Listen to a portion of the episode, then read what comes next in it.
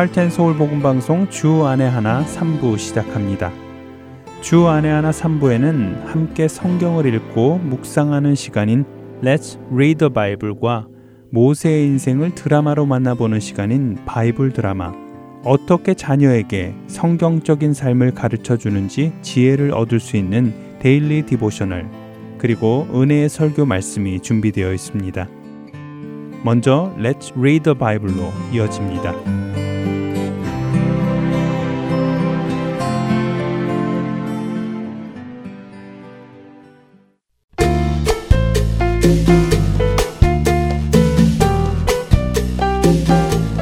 청취자 여러분 안녕하세요. 레츠 리더 바이블 진행의 함혜진입니다. 그리스도인이 된 사람들은 더 이상 자기 자신을 위하여 살지 않고 주를 위해 살아가는 사람입니다. 고린도후서 5장 15절은 그가 모든 사람을 대신하여 죽으심은 살아있는 자들로 하여금 다시는 그들 자신을 위하여 살지 않고 오직 그들을 대신하여 죽었다가 다시 살아나신 이를 위하여 살게 하려 함이라. 고 말씀하시지요. 여러분들도 여러분 자신이 아닌 예수님을 위해 살아가고 계시지요? 우리가 이렇게 자기 자신이 아닌 예수님을 위해 살아가려면 자신의 생각과 계획을 내려놓고 예수님의 인도하심을 따라야 하는 것은 당연합니다. 내 생각과 내 계획대로 살면서 예수님을 위해 산다는 것은 있을 수 없지요. 내 생각이 예수님의 생각과 같아지기 전까지는 말입니다. 오늘 우리가 읽을 사도행전 16장에는 자신들의 생각을 내려놓고 예수님의 인도하심을 따르는 장면이 나옵니다. 지난 시간 우리가 보았듯이 바울과 바나바는 서로 다툰 후에 헤어져서 전도를 떠납니다. 바울은 신라를 데리고 루스드라라는 곳에 가게 됩니다. 그리고 그곳에서 디모데라는 신실한 청년을 만나지요. 바울은 그때부터 디모데를 자신의 선교팀에 함께 데리고 다닙니다. 바울과 일행은 루스드라에서 가까운 아시아 지역에 복음을 전하려 했습니다. 그러나 성령님께서는 그들에게 말씀을 전할 수 있는 환경을 만들어 주지 않으셨습니다. 하는 수 없이 바울 일행은 아시아에서 북동쪽에 있는 비구니아 지역으로 가서 복음을 전하기로 결정합니다. 그러나 여전히 성령님께서는 그 길도 허락하지 않으시지요. 바울 일행의 마음은 어땠을까요? 주를 위해 복음을 전하려 하는데 성령님께서 허락지 않으시니 말입니다. 그러던 중 바울이 밤에 환상을 봅니다. 북동쪽이 아니라 북서쪽에 있는 마게도냐 사람이 바울을 향해 바다를 건너와서 자신들을 도우라고 하는 환상이었습니다. 바울은 일행들과 함께 그 환상을 나눕니다. 그리고 바울의 일행은 이것이 하나님께서 마게도냐에 가서 복음을 전하라고 하시는 것임을 확신하고는 자신들의 계획을 수정하여 다른 방향으로 가게 되지요. 이로 인해 예수 그리스도의 복음이 그리스 본토의 첫 땅인 빌립보에 전해지게 됩니다. 하나님의 계획은 우리의 계획과 다를 수 있습니다. 그럴 때에 우리는 어떻게 해야 할까요? 내 고집대로 내 계획대로 계속 해나가려 해야 할까요? 아니면 조용히 그분의 계획을 분별하고 그분의 뜻을 따라 행해야 할까요? 그 대답은 여러분께서 아시리라 믿습니다. 나의 계획이 아닌 하나님의 계획을 따라 살아가는 우리가 되기를 바랍니다. The Bible. 오늘은 사도행전 16장 1절에서 15절까지의 말씀을 읽고 마치겠습니다. 바울이 더베와 루스드라에도 이름에 거기 디모데라 하는 제자가 있으니 그 어머니는 믿는 유대 여자요 아버지는 헬라인이라. 디모데는 루스드라와 이고니온에 있는 형제들에게 칭찬받는 자니 바울이 그를 데리고 떠나고자 할새 그 지역에 있는 유대인으로 말미암아 그를 데려다가 할례를 행하니 이는 그 사람들이 그의 아버지는 헬라인인 줄 다 알미러라. 여러 성으로 다녀갈 때에 예루살렘에 있는 사도와 장로들이 작정한 규례를 그들에게 주어 지키게 하니 이에 여러 교회가 믿음이 더 굳건해지고 수가 날마다 늘어가니라. 성령이 아시아에서 말씀을 전하지 못하게 하시거늘 그들이 부르기아와 갈라디아 땅으로 다녀가 무시아 앞에 이르러 비두니아로 가고자 애쓰되 예수의 영이 허락하지 아니하시는지라.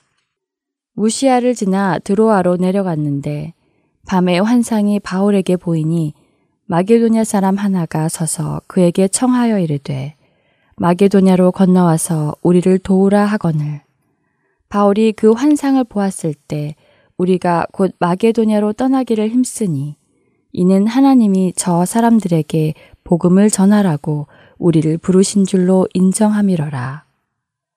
우리가 드로아에서 배로 떠나 사모드라게로 직행하여 이튿날 레아볼리로 가고 거기서 빌립보에 이르니 이는 마게도니아 지방의 첫 성이요. 또 로마의 식민지라. 이 성에서 수일을 유하다가 안식일에 우리가 기도할 곳이 있을까 하여 문밖 강가에 나가 거기 앉아서 모인 여자들에게 말하는데 두아디라 시에 있는 자색 옷감 장사로서 하나님을 섬기는 루디아라 하는 한 여자가 말을 듣고 있을 때 주께서 그 마음을 열어 바울의 말을 따르게 하는지라. 그와 그 집이 다 세례를 받고 우리에게 청하여 이르되 만일 나를 주 믿는 자로 알거든 내 집에 들어와 유하라 하고 강권하여 머물게 하니라. 레츠 리더 바이블 오늘은 사도행전 16장 1절에서 15절까지의 말씀을 읽었습니다. 안녕히 계세요.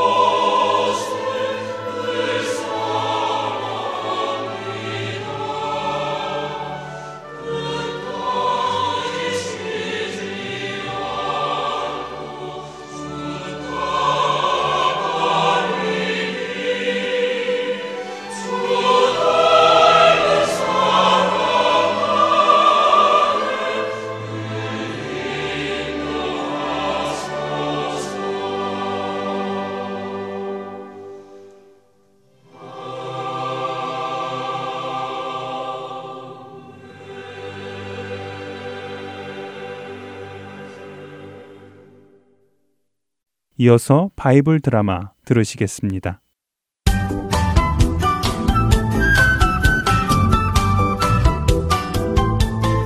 애청자 여러분 안녕하세요. 바이블 드라마 모세편 진행의 박영규입니다. 모세가 40일 동안 하나님의 산에 올라 말씀을 듣는 동안 산 아래에 있던 이스라엘 민족은 하나님과 모세를 신뢰하지 못하고 아론에게 자신들을 인도할 신을 만들어내려고 강요했습니다. 그들의 요구를 거절하지 못한 아론은 금을 거두어 금송아지를 만들어내고는 이것이 그들을 애굽에서 인도해내는 신이라며 주었습니다. 백성들은 금송아지에게 제사를 지내고 그 앞에서 먹고 마시며 뛰놀았습니다. 그들의 그런 모습에 하나님께서는 진노하셔서 그들을 멸하고 모세로부터 새로운 민족을 시작하시겠다고 합니다. 그러나 모세는 백성들을 위하여 하나님께 진노를 거둬주시라고 간청하였고 하나님께서는 모세의 간청을 들으시고 뜻을 돌이키십니다. 모세는 양손에 하나님의 말씀이 새겨진 증거판을 들고 급히 산을 내려옵니다. 모세가 산 중턱에 다다르자 자신을 기다리고 있던 여우수아를 만나죠. 어, 모세나리, 이제 오시는군요. 빨리 와보세요. 산 아래 백성들 사이에 아무래도 싸움이 난 것 같습니다. 아주 시끄럽습니다. 아니네. 그게 아닐세. 이것은 싸우는 소리가 아닐세. 이건 분명 노래하는 소리일세. 네? 노, 노래 소리요? 아, 아니, 무슨 좋은 일이 있다고 노래들을 부르고 있는 것이죠? 가 보면 알게 되겠지. 어서 가세.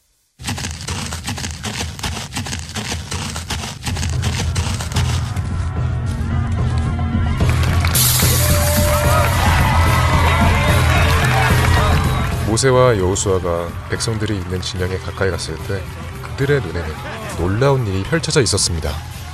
백성들이 금송아지 앞에 모여 술에 취하여 춤을 추고 노래를 하며 절을 하고 있었기 때문입니다. 이러한 이게 무슨 일인가? 화가 난 모세는 하나님께서 주신 약속의 말씀이 담긴 돌판을 산 아래로 던져 깨버립니다.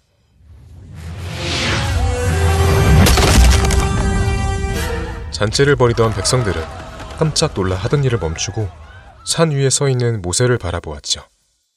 에이? 뭐, 모세? 모세 나리가 주, 죽지 않았네? 아니, 40일이나 어떻게 살아있었지? 이, 이거 큰일이군. 놀라고 있는 백성들을 향해 모세가 소리칩니다. 당장 이 역겨운 짓을 그만두고 어서 그 더러운 금송아지를 불살라 버리도록 하여라. 모세는 금송아지를 불살라 녹인 후 그 금을 다시 가루로 빻아 물에 타서 백성들에게 마시게 하였습니다. 그리고는 아론에게 물었지요. 아니 형님, 이게 무슨 일입니까? 도대체 어떻게 이런 일이 일어나도록 내버려 두신 것입니까? 아, 이, 이것 보게 모세, 화부터 내지 말고 내, 내, 내 말을 잘 들어보시게. 아이, 자네도 이 백성들이 얼마나 악한 사람들인지 알지 않은가? 아, 글쎄, 이 백성들이 자네가 산에 가서 내려오지 않으니까.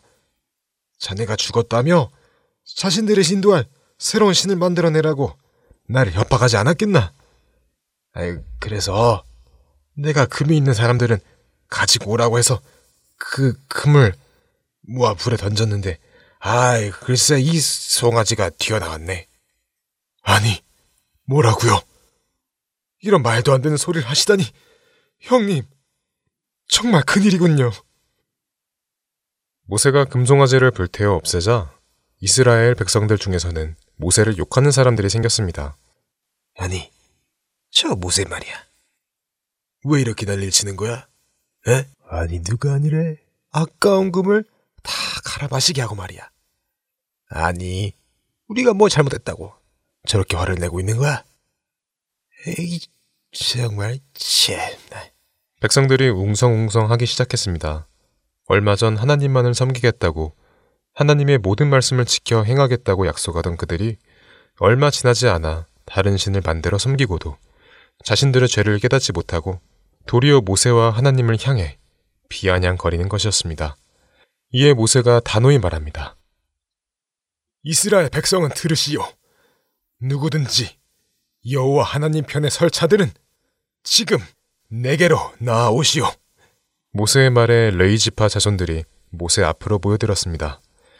모세는 여호와 편에 서겠다는 레이지파인들에게 칼을 주며 말합니다.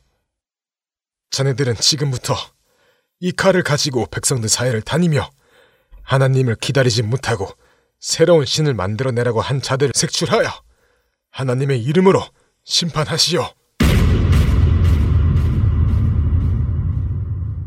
모세의 명령에 따라 하나님을 버리고 우상을 섬기자고 백성들을 유혹했던 사람 3천 명이 죽임을 당했습니다.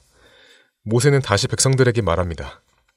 여러분은 여러분의 하나님께 큰 죄를 지었소. 그렇기에 내가 다시 산에 올라가 하나님께 여러분을 대신하여 잘못을 빌도록 할 것이요.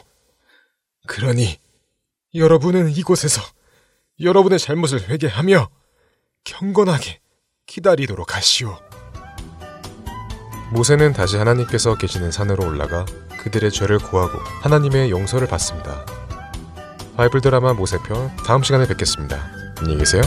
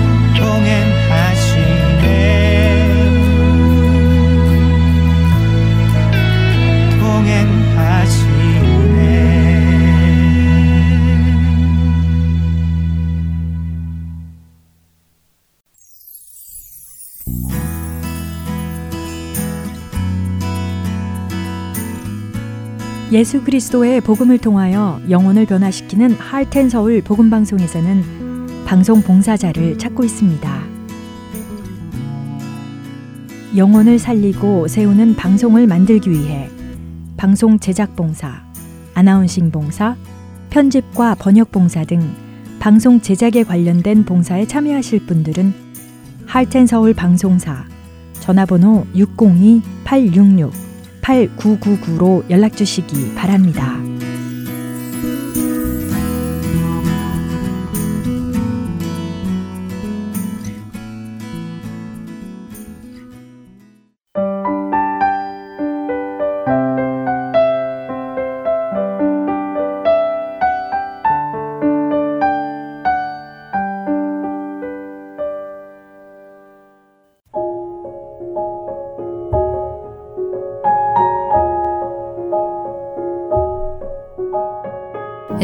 여러분 안녕하세요. Daily Devotional 진행의 최소영입니다. 우리의 마음과 중심은 우리가 가장 사랑하는 것, 가장 중요하게 여기는 것이 차지하고 있을 것입니다. 우리 자녀들의 마음은 무엇에 사로잡혀 있나요? 우리 자녀들은 자신의 마음을 예수님께 드리고 있는지요? 오늘은 이것에 대해 나누어 보고 말씀을 묵상하는 시간 되시길 바랍니다. 오늘 Daily Devotional의 제목은 Who Do You Love? 입니다. 젠더와 타야는 할머니와 함께 차를 타고 할머니 댁에 가는 중입니다. 창문을 통해 하늘을 보던 타야는 구름을 가리키며 토끼 모양 같다고 하였지요. 타야는 할머니 집에서 페치스라는 이름의 토끼를 기르고 있었습니다. 토끼를 재우고 먹이고 씻기는 것은 늘 타야였고 타야는 토끼 패치스를 굉장히 예뻐했지요. 이제 저녁 시간이 되어 할머니께서 저녁 식사를 준비하시는 동안 젠더는 태블릿으로 덜트 바이크를 열심히 보고 있었습니다. 평소에 갖고 싶어 하던 것이라 그것을 사기 위해 돈을 모으고 있는 중이었지요. 타야는 뒤뜰에 나가 토끼에게 먹이를 주고 있었고 부엌에 계시던 할머니는 콧노래로 찬송가를 부르시며 그런 타야를 보고 계셨습니다. 타야가 무릎 위에 토끼를 올려놓고 있는 모습을 보시며 할머니는 타야가 토끼에게 이야기를 들려주고 있는 것 같다고 말씀하셨지요. 토끼를 사랑하고 잘 케어하는 타야의 모습을 보니 우리를 사랑하시고 신실하게 대하시는 하나님의 모습이 떠오른다고 할머니는 말씀하십니다.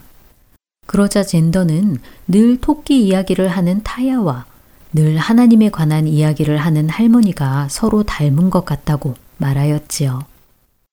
젠더의 말에 할머니는 맞다고 하시며 사람마다 각자 자신이 사랑하는 것을 마음에 품게 되어 있다고 말씀하십니다. 할머니는 예수님을 가장 사랑하시기에 예수님에 대해 생각하고 예수님을 찬양할 수밖에 없다는 것이지요. 할머니는 종종 젠더에게 예수님께서 젠더를 사랑하신다고 말씀하셨는데 젠더는 그것에 대해 별로 생각해 본 적이 없었습니다. 지금도 젠더의 마음 속에는 온통 덜트 바이크에 대한 것 뿐이었지요.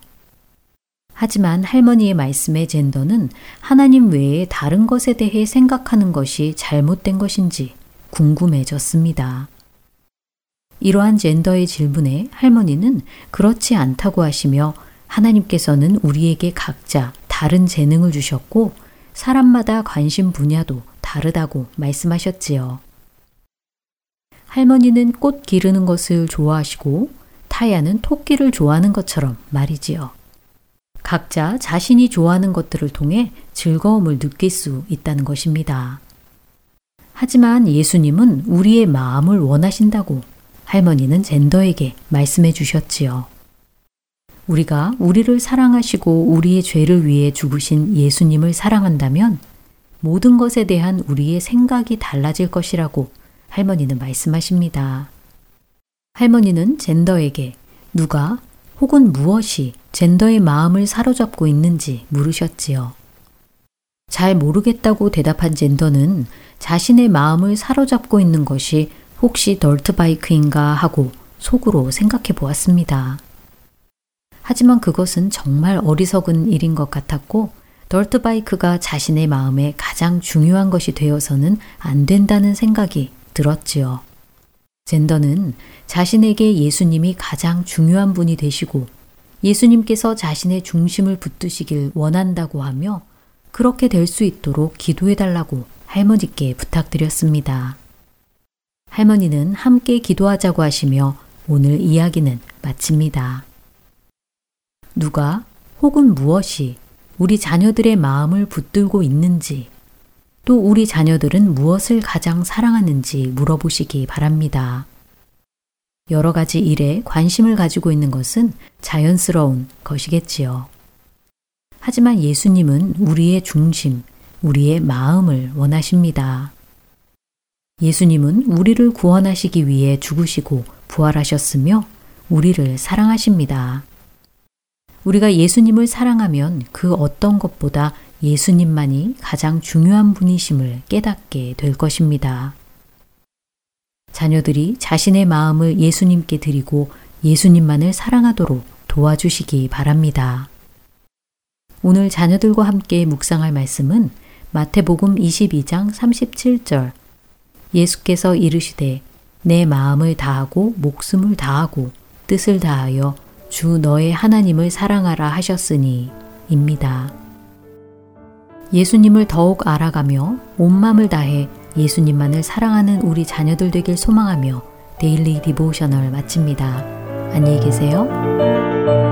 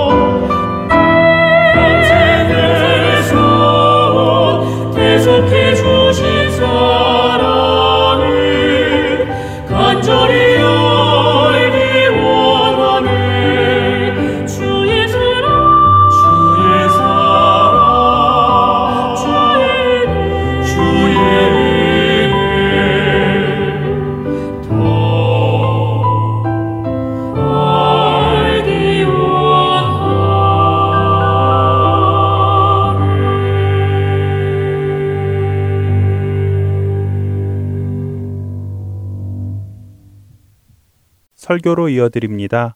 그동안 5월 한 달 동안 캐나다 밴쿠버 그레이스 한인교회 박신일 목사님께서 그리스도의 복음이라는 주제로 말씀을 전해 주셨습니다. 오늘은 그 마지막 시간으로 로마서 7장 21절에서 25절의 본문으로 능력의 복음 성화라는 제목의 말씀 전해 주시겠습니다. 은혜의 시간 되시기 바랍니다.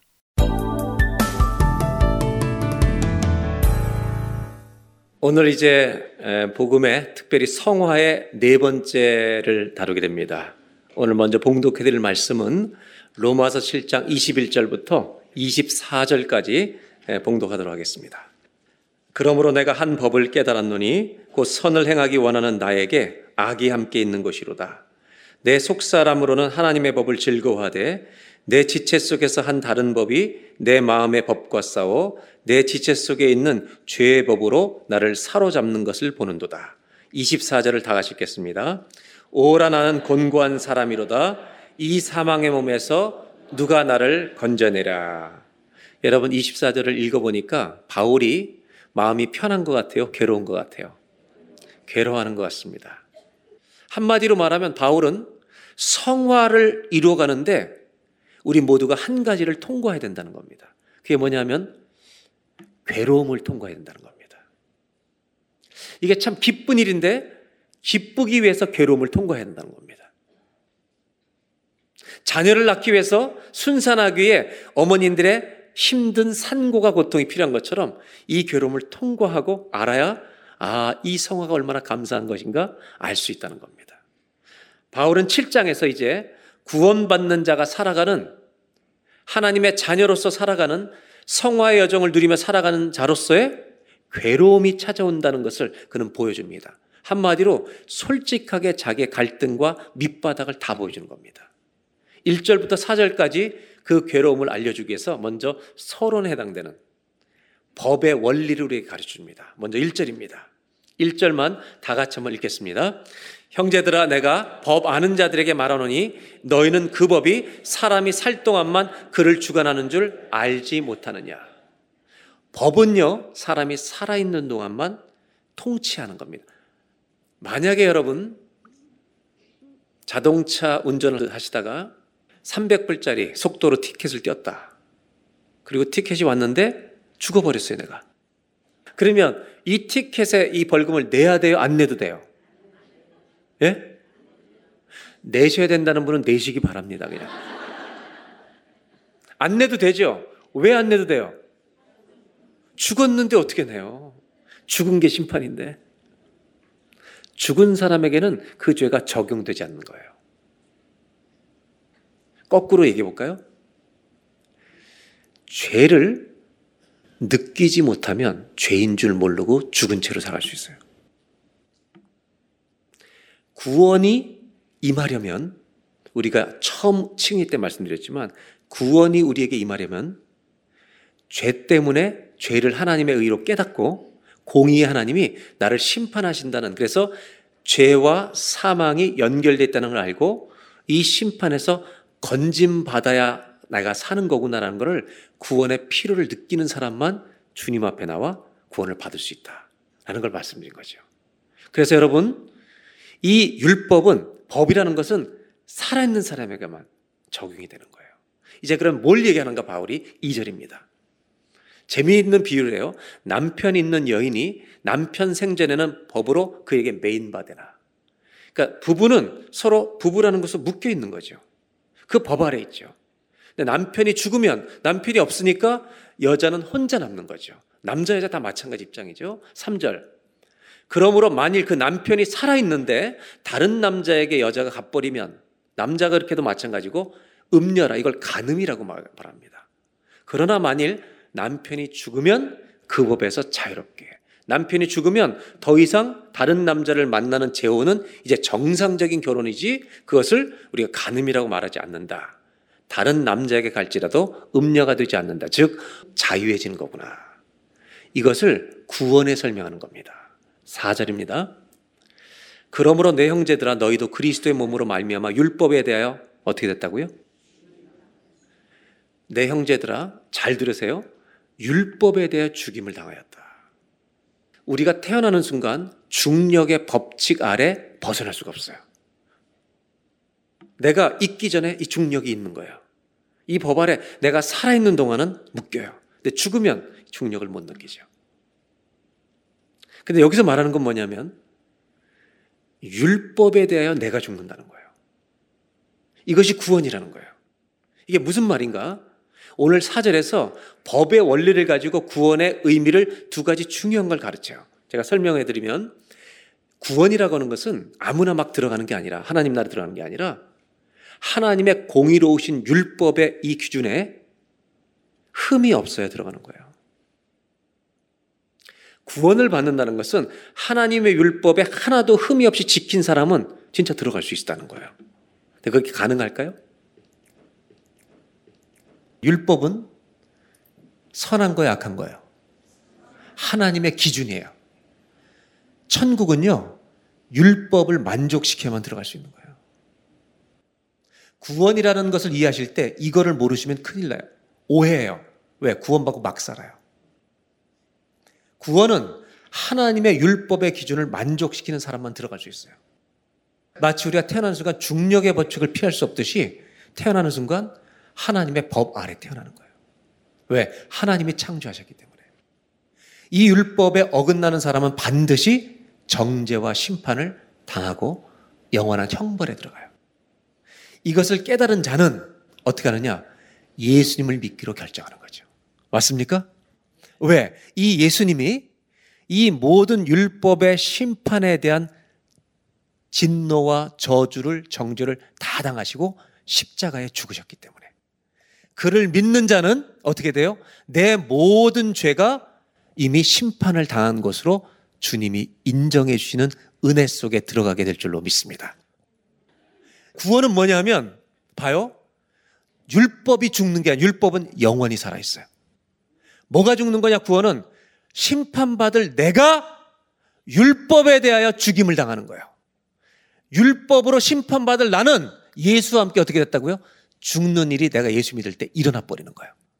그리고 예수님이 부활하신 것처럼 거듭난 새로운 사람으로 태어나니까 이 형제는 주님 앞에 딱 갔더니 보혈이 덮고 있는 거예요. 할렐루야. 이 구원이 일어난 줄로 믿습니다. 그러면 구원의 첫 번째는 율법에 대해 죽임당해서 그리스도로 덮인 것이 구원이라는 걸 첫 번째 얘기하고 여기에 머무는 게 구원이 아니라 그 다음에 다른 분과 결혼하는 거예요. 여기 4절에 이는 다른 이곧 죽은 자 가운데 살아나신 이에게 가서 구원은 율법에서 자유케 되는 것만이 아니라 주님과 함께 동행하는 이분과 같이 살면서 주님이 원하시는 삶의 열매를 맺어가는 것이 두 번째로 구원의 의미라는 것을 가르쳐 주는 거죠. 이 두 가지를 얘기하는 게 사절이에요. 거듭난 것만이 구원이 아니라 누구의 열매를 맺어요? 하나님을 위하여 그리스도의 열매를 맺는 것. 이 열매를 많이 맺다가 천국 가는 은혜가 있기를 바랍니다. 왜냐하면 그렇게 죄의 열매를 그동안 많이 맺었으니까. 이제 주님의 열매를 맺는 주님이 기뻐하는 열매를 맺는 것이 구원의 의미라는 것을 이야기해 주는 겁니다. 이해가 되신 거죠? 구원은 거듭난 것만이 아니라 누구와 함께 사는 거예요? 예수님과 함께 사는 연합 동행이라는 삶을 사는 것이 구원의 실제적인 사건이다. 여러분 매일 주님과 함께 살고 있는 줄로 믿습니다. 그러면 이제 바울이 얘기하는 건 5절입니다. 뭐라고 얘기하나 보겠습니다. 다 같이 한번 읽겠습니다. 우리가 육신에 있을 때는 율법으로 말미암는 죄의 정욕이 우리 지체 중에 역사하여 우리로 사망을 위하여 열매를 맺게 한다. 내 안에는 죄의 정욕이 내가 주님 모를 때 마구 일어나서 사망과 심판에 이르는 죄의 열매를 너무 많이 맺게 그렇게 살게 되게 한다는 거예요. 내가 그렇게 살아왔다는 겁니다. 6절을 보시겠습니다. 이제는 우리가 얽매였던 것에 대하여 율법에 대해 죽었기 때문에 율법에서 벗어났다는 겁니다. 여러분 율법에서 해방됐는데 율법 얘기를 왜 자꾸 할까요? 이러므로 우리가 영의 새로운 것으로 섬길 것이요 율법 조문에 묵은 것으로 아니할지라 이거를 어려워의 한국말이 너무 세 번역으로 쉽게 좀 얘기해 보겠습니다. 내가 율법에 대해서 벗어난 다음에 깨달은 게 있는데 문자에 얽인 그런 글자를 가지고 내가 열심히 살아보겠다는 생각으로 이걸 하는 게 아니라 하나님의 영이 그리스도 영이 주신 새로운 정신으로 이 율법을 따라 살려고 하는 마음이 생긴다는 거예요. 이 방법으로 바뀐다는 거죠. 근데 이것을 바울은 안 거. 옛날처럼 살지는 않겠다는 거예요. 내가 온몸을 비틀면서 율법을 지키려고 했던 이런 삶은 더 이상 안 살겠다는 거예요. 성령의 주시는 마음을 따라 살겠다는 거예요. 자, 7절로 넘어갑니다. 이제 오늘 얘기는 여기니까. 7절. 그런즉 우리가 무슨 말하리요? 율법의 역할은 우리의 죄를 죄로 드러내게 하는 거죠. 맞잖아요? 이 죄라고 하는 것을 법 때문에 우리가 알게 돼요. 물론 도덕적으로 이건 좀 안 좋은 거야라는 깨달을 수 있는 양심적인 죄가 있죠. 그런데 어떤 것들은 법규를 모르면 죄인 줄 모를 수 있어요. 율법이 죄냐? 여러분, 하나님의 공의를 담고 있는 율법이 죄예요? 아니죠. 의죠. 그럴 수 없느니라. 율법으로 말미암지 않고 내가 죄를 알지 못하였다. 율법이 탐내지 마라 안 했으면 탐심이 죄인 줄 모를 수 있어요. 시기하지 마. 이게 얘기했기 때문에 시기가 된 줄 알아요, 여러분. 근데 우리는 탐심 시기가 마구 일어나는 거예요. 맞죠, 이거? 네. 거듭났는데도 계속 일어나요, 이게. 자, 그러면 여기서 얘기하려는 건 뭐냐? 율법이 거듭난 사람에게 여전히 어떤 기준이 된다는 거예요. 구원의 도구는 아닌데 거듭난 사람 율법에서 자유함에도 불구하고 우리에게 율법이 자꾸 나를 건드린다는 거예요. 죄인 줄 알게 하는 거예요. 조금 더 쉽게 얘기해 드릴게요. 기준이 된다는 건 뭐냐면 제가 미국 가는 비행기를 타고 미국에 내릴 때 깜짝 놀래요. 딱 내릴 때 사람들이 다 일어나잖아요. 내리려고. 왜들 이렇게 키가 커요? 어떤 사람은요, 천정이 하늘에 달려고 그래요. 그래서 제가, 아, 내가 비행기 내릴 때 이런 생각이 들어요. 내가 기준 미달이구나. 이걸 내가 약간, 약간 느껴요. 근데 한국 가면 마음이 편해요. 저만한 분들이 많아요. 기준이 어디 있느냐에 따라 내가 느끼는 게 다른 거예요. 하나님 말씀하시는 기준은요, 하나님의 법이에요. 이 얘기를 지금 바울은 해주고 있는 거예요. 자, 8절을 보겠습니다. 그러나 죄가 기회를 타서 계명으로 말미암아 내 속에서 온갖 탐심을 이뤘나니. 여러분 계명은요 이렇게 얘기해요. 탐하는 것, 탐심은 죄다, 시기는 죄다, 죄인 줄 알아요. 그런데 내 속에 있는 죄가 이 탐심이요 그냥 역사해 버려요. 아, 저 사람 잘 되는 거 시기하는 게 뭐예요? 죄지, 죄. 시기는 죄예요. 맞죠? 여러분, 여러분이 많이 한다고 죄가 아닌 건 아니에요. 그렇죠? 시기는 죄 아니에요. 죄라고요. 근데 지금 바울이 말하는 건 뭐냐면 죄인 줄 알아. 시기가 죄인 줄 아는데 터져 나오는 걸 어떡하냔 말이에요. 누를 수가 없는 거예요. 아니 우리 옆집 아이들은 다 A래. 다 A래, 다 A. 근데 이런 말이 잘 났네. 그냥 우리도 모르게 터져 나와 이게. 성경에 말하려는 것은 죄가 가만히 안 있다는 거예요. 나를 무너뜨린다는 거예요. 음란한 거 간음 죄인 줄 알죠? 그건 죄인 줄 글자로는 아는데 내 속에서는 간음하고 싶은 충동이 나를 흔든다는 거예요. 이게 인간의 우리의 모습이라는 거예요. 우리의 현재의 모습. 그래서 구절에 이렇게 말합니다. 다 같이 읽어볼까요? 율법을 깨닫지 못할 때는 내가 살았더니 계명 율법이 오니까 죄는 살아나고 죄가 드러나고 이것 때문에 난 죽은 거구나. 근데 생각해 보세요. 우리는 율법에서 자유로워진 사람이에요. 은혜 아래 있어요. 그런데 바울은 왜 율법 얘기를 자꾸 하는 걸까요? 우리 죄를 거듭나고도 죄는 죄입니다. 맞습니까? 거듭나도 죄는 죄예요. 이걸 분명히 알라는 겁니다. 그래서 13절에 이렇게 말합니다. 다 같이 읽겠습니다. 그런 즉 선한 것이 내게 사망이 되었느냐? 그럴 수 없느니라. 오직 죄가 죄로 드러나기 위하여. 여러분, 거듭난 사람에게도 율법은 역할을 여전히 잘하고 있어요. 뭐예요? 우리 죄가 죄라는 것을 깨닫게 해주는 거예요, 계속해서. 선한 그곳으로 말미암아 나를 죽게 만들었으니 아 이젠 우린 알아요. 예수 안에 있는 자에게는 정죄함이 없다는 거 알아요. 그런데 여러분 예수 믿은 우리들이 깨달아야 될 것은 이 죄는 우리를 사망으로 가게 했다는 것을 잊지 말라는 거예요. 또 하나는 내가 죄를 자꾸 지음으로 말미암아 나를 만나는 예수를 모르는 사람들이 주님 앞으로 못 나오도록 사망으로 인도하는 그런 문제를 일으킬 수 있다는 거예요. 이는 율법이 죄로 심히 죄되게 만들었다는 거죠. 그래서 심지어 뭐라고 표현하냐면 내가 거듭났는데도 불구하고 주님을 닮아가길 소원하는데 죄가 자꾸 역사하는 것을 경험하고 14절에 이런 결론을 내려요. 이렇게 얘기합니다. 율법은요, 신령해요. The law is spiritual. 그런데 나는 신령하지 않아요. 나는 육적이에요. I am unspiritual. 그 다음에 뭐라고 표현하냐면 내가 예수 믿고 살아보는데 자꾸 죄 아래 팔린 것 같대요. 영어 성경에 보면 sold as a slave to sin. 여러분, 죄에 대해서 자유해졌는데 바울이 스스로 뭐라고 하냐면 나는 죄의 노예처럼 살아. 죄가 매일 나를 이기는 것 같아. 이렇게 표현하는 게 이게 실제예요? 아니에요, 여러분? 아, 여러분, 조용히 있지 말고. 실제예요? 아니에요? 아, 실제라니까. 아, 성화는 정말 기쁜 건데 현실적으로 이런 것들이 자꾸 느껴지니까. 오늘 예배 드리고 그렇게 잘해야지 결심을 했건만 집에 들어가면 미워 죽겠는 거죠, 인간이. 이게 우리의 실존이에요. 그리고 결국 15절에 이렇게 말합니다. 다 같이 한번 읽겠습니다. 내가 행하는 것을 내가 알지 못하노니 곧 내가 원하는 것은 행하지 아니하고 도리어 미워하는 것을 행한다. 나도 나를 모르겠다. 도대체 내가 누구냐 이거. 나는 이걸 주님이 원하시는 걸 하고 싶은데 엉뚱한 짓을 하고 있는 나를 본다. 마치 정신분열처럼 얘기하는 거예요. 여러분 여기까지 정리해 보면 이렇게 얘기할 수 있어요.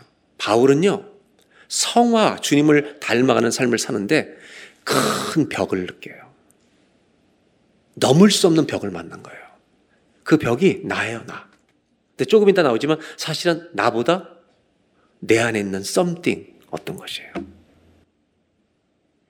나는 이렇게 살고 싶은데 엉뚱하게 살고 있는 나를 보는 거예요. 저는 여기까지 이야기를 바울의 괴로움이라고 말하는 거예요.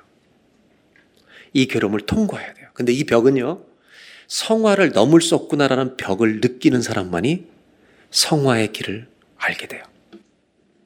좌절시키려고 얘기하는 게 아니에요. 많은 사람들이 성화의 벽을 느끼는 것은 자기를 보기 때문에, 자기를 알기 때문에, 그렇다면 알아야 답을 얻는 거죠. 제가 신앙생활을 보니까요. 하나님의 답을 얻는 최선의 길은 정직해지는 거예요. 아멘? 정직해야 답을 얻어요. 괴로움에 대한 얘기를 좀 해볼게요. 사람들은요, 굉장히 많은 종류의 괴로움을 갖고 있어요. 어떤 사람은 이런 괴로움을 갖고 있어요. 공부하는 학생인데, 다 100점인데 하나만 95점이야. 아, 힘들어, 정말. 이런 애들 어떻게 해야 돼요? 아, 정말, 이거는 공복의 적이지. 그러나, 우리가 괴로워하는 것은요, 아왕 같은 아병의 괴로움이에요. 왜? 남이 가지고 있는 것을 내가 없기 때문에. 여러분, 이 아왕은요, 나라 전체 어마어마한 재산을 갖고 있는 사람인데, 왕궁 옆에 나봇에 포도원이 있는데, 저 포도원을 갖고 싶은 건데, 저거가 안 팔려고 하는데 안 파니까 이스라엘 사람들 땅을 안 팔잖아요. 하나님이 주신 기업이니까. 그래가지고요, 상사병이 걸려가지고 어느 정도가 되냐면, 약간 이 왕이 샤이했나 봐, 그 무운에. 그래가지고 밥을 못 먹는 거예요.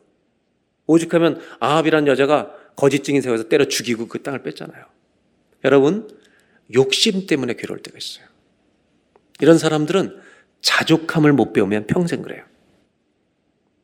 우리가 제일 조심해야 될 괴로움이요. 시기 때문에 오는 괴로움이에요. 남이 잘 되는 것을 시기하는 거. 저는 그런 사람을 이렇게 얘기해요. 주님의 사랑이 안 채워지는 거예요. 사랑이 채워져야 시기가 넘어요. 저는 우리 성도님들에게 꼭 부탁해요. 우리 시기와 싸우며 사십시다. 네? 시기하지 말길 바래요. 남이 잘 될 때, 누군가 남을 잘해줄 때 더 해주라고. 박수 쳐주고 응원해주는 교회가 되길 바랍니다. 이게 성화가 된 교회 아니겠어요? 저도 생각해 봤어요. 저는 뭐 때문에 인생에 제일 괴로웠을까? 저는 예민한 편이잖아요, 성격이. 뭐 때문에 제일 괴로웠나 이렇게 돌아보니까 제가 제일 괴로웠던 것 중에 하나는 말이 안 통하는 사람과 함께 있는 거예요. 고집 부리고 지 뜻대로 모든 걸 하려는 사람. 아, 저도 한 성질이 있으니까 이게 충돌하는 거예요. 저는 그래서 30대 때 제가 보니까 이 사람 때문에 병난 적이 있어요. 저는 그게 너무 힘들어요. 그리고 어떤 게 있느냐? 오해받을 때. 아니, 그게 아닌데 그렇게 얘기하는 거야.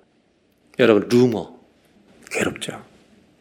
이런 모든 지구제가 하는 괴로움들은 사실은요, 나 중심적인 거예요. 내가 힘든 괴로움이에요. 다른 것을 제가 얘기해 볼게요. 미국에서 제가 만났던 감리교회 남자 권사님 한 분이 계세요. 제 또래인데 이 형제는 한눈을 실명했어요. 미국 일찍 가서 1.5세인데 오하이오 대학을 나왔어요. 교회를 안 다녔어요. 그 대학에 꼭 학교 가는 길에 아침마다 설교 테이프를 나눠주는 한국 학생이 있었대요. 자기는 저, 뭐 저런 인간이 있나 그리고 언제나 피해 다니다가 하루는 너무 갑자기 인생 힘들고 어려운 일이 있어서 테이프를 들었대 받아서 딱 차에 넣고 듣는데 이 테이프를 듣다가 엉엉 울면서 주님을 믿게 된 거예요. 그리고 대학교 4학년 때는 지가 그 일을 했대요. 테이프를 다 나눠주겠어요. 이 형제가 이제 권사님이 돼서 있을 때 저를 만났는데 이런 간증을 해요. 자기 인생 가장 어려웠던 사람이 형이었다고. 형이 아주 방탕의 은사가 있는 분이에요. 잘 놀아. 돈이 생기면 일단 무조건 써요. 모든 일을 생각하지 않고. 그러니까 돈 쓰는 은사가 있어요. 그러니까 형수님이 얼마나 힘들겠어요. 또 하나의 은사는 사업을 망하는 은사가 있어요. 이미 나서 다 망하는 거예요. 그래서 어머니의 돈을 빌려서 망하고 심지어 이 자녀에게 형에게 줄 유산까지 다 줬는데 다 망하고 마지막 몰개지를 얻어서 또 망하고 그리고 몇만 불의 지금 빚 때문에 시달릴 때 동생한테 찾아온 거예요. 이 권사님한테. 미안한데 이거 한 번만 도와달라고. 이미 몇 번 도와줬는데. 이 형제는 형이지 안 믿는다고. 그리고 헤어졌어요. 그리고 기도를 시작한 거예요. 괴로워서. 형제인데.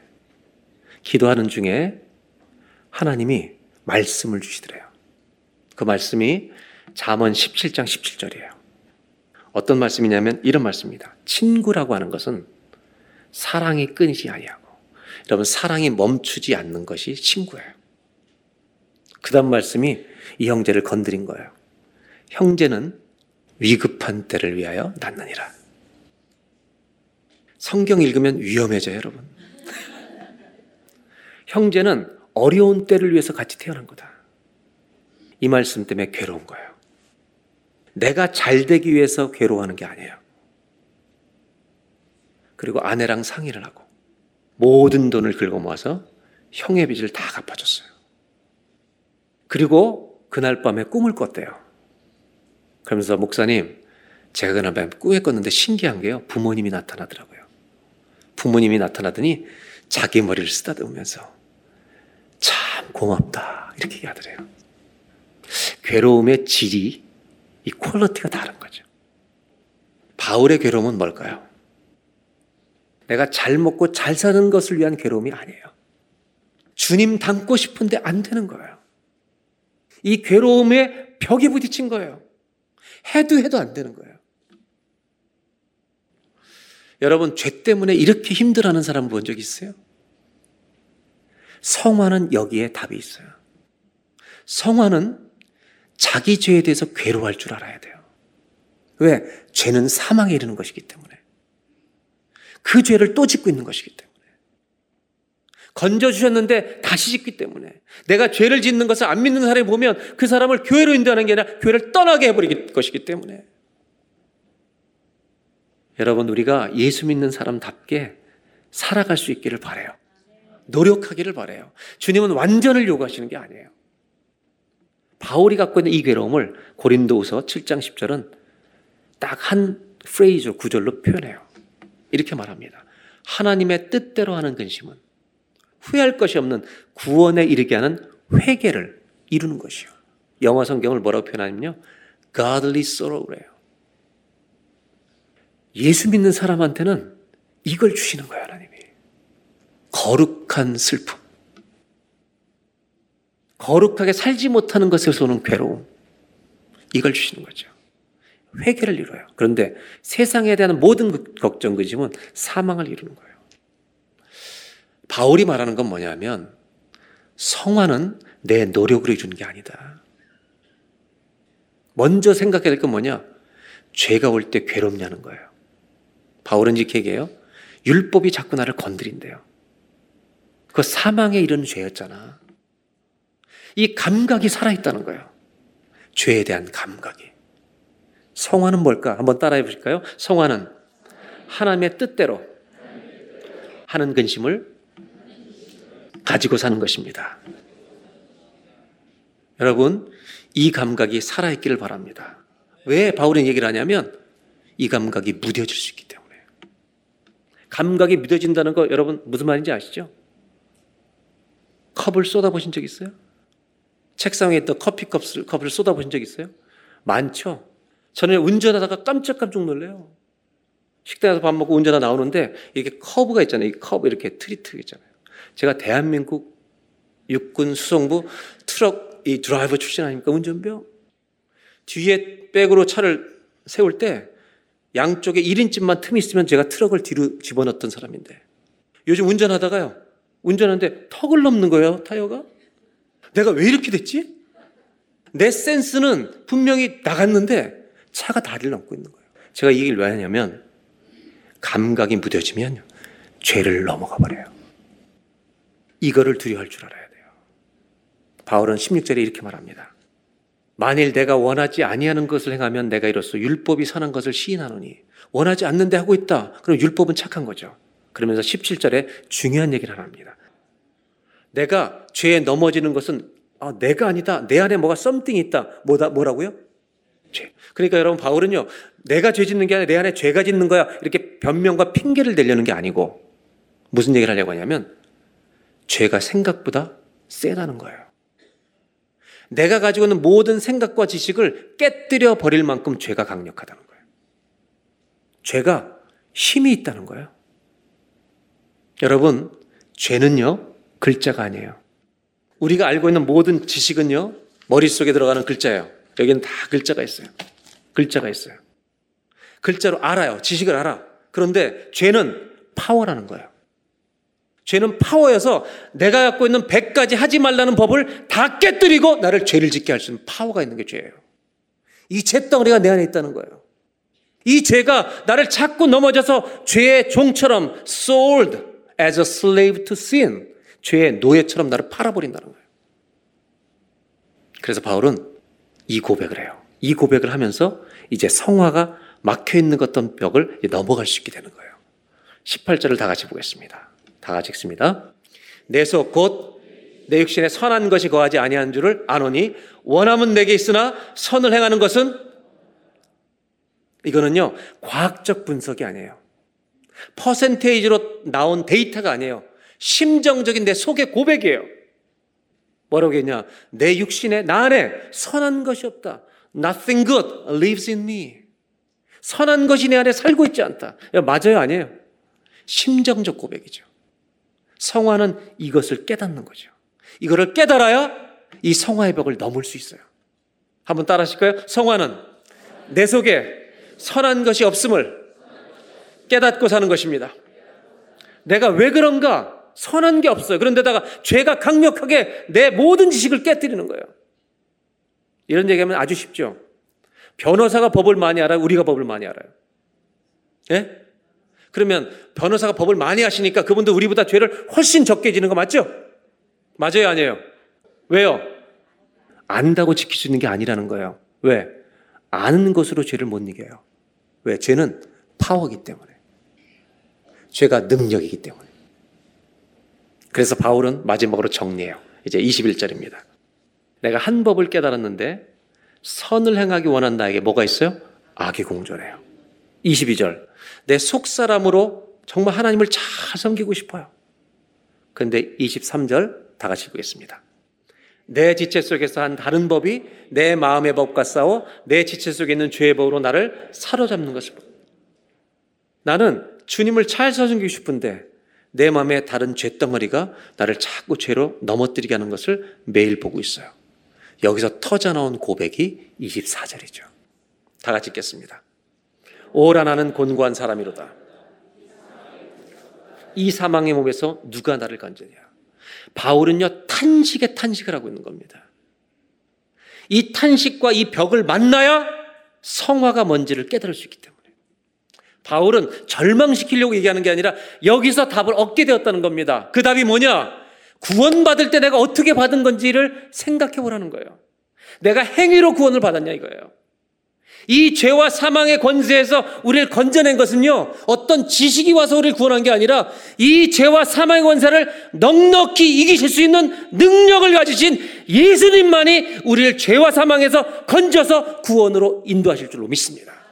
구원은 능력으로라만 올 수 있는 거예요. 지식으로 구원할 수가 없어요. 왜? 죄가 능력이기 때문에. 구원은 이 세상에서 인간이 가지고 있는 가장 강력한 힘, 그것이 죄예요. 그 죄덩어리를 깨뜨리고 이길 수 있는 오직 이것을 이길 수 있는 능력의 한 분, 예수님만이 우리를 건지신 줄로 믿습니다. 그럼 바울이 깨달은 게 뭐예요? 능력으로 구원받았으니까 내가 성화를 못하는 거구나. 이 죄와 싸워서 이길 수 있는 것은 죄를 이기신 능력의 예수님을 붙들고 의지하고 살아야만 이 죄를 이길 수 있는 것이구나. 할렐루야. 이거를 깨닫게 된 줄로 믿습니다. 그래서 25절이 터져버리는 거예요. 다 같이 한번 읽겠습니다. 우리 주 예수 그리스도로 말미암아 하나님께 감사하리로다. 아멘. 아, 예수님 때문에 구원받았지. 그러면 죄와 싸워서 이길 수 있는 것도 매일 내가 아니라 죄덩어리 때문에 나는 이길 수 없으니까 누구를 의지하면 된다? 죄를 이기는 능력이신 예수님을 붙들고 죄와 싸워서 이기는 자가 되자. 그래서 뭐라고 설명하냐? 학자들이 이렇게 얘기해요. 바울이 약간 흥분해가지고 오라나는 공부한 사람이 흥분했다가 주 예수 그리스도로 말미암아 하나님께 감사리로다. 그런즉 내 자신이 마음으로는 하나님의 법을 육신은 죄의 법을 성경 이게 지금 말을 거꾸로 했다는 거예요. 너무 흥분해가지고. 그런데 그런 의미도 되지만 사실은 아니죠. 그렇게 해석해도 상관없어요. 그런데 주 예수 그리스도로 말미암아 하나님께 감사하리로다. 왜? 예수님이 건져주셨기 때문에 그래서 뭐라고 고백하느냐? 내 마음으로는 하나님을 따라가고 싶은데 육신은 죄를 섬긴다. 그 다음에 다음 주에 읽을 8장 1절이 나와요. 한번 따라하세요. 그러므로 그리스도 예수 안에 있는 자에게는 결코 정죄함이 없나니 이는 그리스도 예수 안에 있는 생명과 성령의 법이 죄와 사망의 법에서 너를 해방시켰습니다. 아멘. 구원은 거기서 건져주신 거예요. 뭘로? 능력으로 건져주신 거예요. 여러분, 예수님이 능력이시기 때문에, 예수님은 죽음보다 크시기 때문에, 나서라, 나와! 그러면 무덤에서 죽은 자가 가만히 있을 수 없고, 죽음보다 크시리가 나오라니까 나오는 거예요, 여러분. 그 부활, 죽음보다 크신 능력의 주님을 우리는 믿으시기를 바랍니다. 그렇다면 성화도 똑같다는 거예요. 그 성화의 절벽 앞에서 내가 이룰 수가 없는 것이다. 이것을 솔직하게 괴로 깨닫고 가만히 있어봐. 능력으로 구원하신 주님이 계시잖아. 무슨 말이에요? 12년 동안 혈루병을 가지고 누구를 만나도 날 수 없다는 벽 앞에서 답을 발견하잖아요. 예수 붙들면 살리라. 아멘? 이거를 깨달은 거죠. 그러면 성화는 뭐냐? 정리할 수 있죠. 성화는 주님과 함께 죄와 싸우는 거예요. 죄와 싸우는 게 성화예요. 근데 그냥 싸우는 게 아니라 내 힘으로 싸우는 게 아니라 누구를 의지해요? 그리스도의 능력을 의지하고 싸우는 싸움인 줄로 믿습니다. 아멘. 그래서 시몬 르베이유는 프랑스 불꽃의 여자 세계 2차 대전 때 수없이 많은 전쟁을 목격하면서 책을 하나 써요. 그 책 제목은 중력과 은혜예요. 죄와 은혜가 아니라요. 중력과 은혜, gravity and grace. 왜 이렇게 썼는지 아세요? 인간이 발명한 힘 중에 제일 센 힘이 중력이래요. 그걸 뭐에 비유냐? 죄는 모든 사람을 사망과 지옥으로 떨어뜨려요. 그런데 인간이 만들 수 없는 게 있는데 죄와 사망으로 다 떨어지는 모든 사람을 천국으로 인도하는 은혜의 힘이 죄의 중력보다 크다. 그래서 여러분 성화는 나에게 기대 있으면 안 돼요. 성화는 죄인을 하나님 나라로 끌어올리는 은혜에 깃대어 있는 줄로 믿습니다. 이제 마지막으로 부탁합니다. 뭘 부탁하냐면 여러분 내가 지던 죄가 있습니다.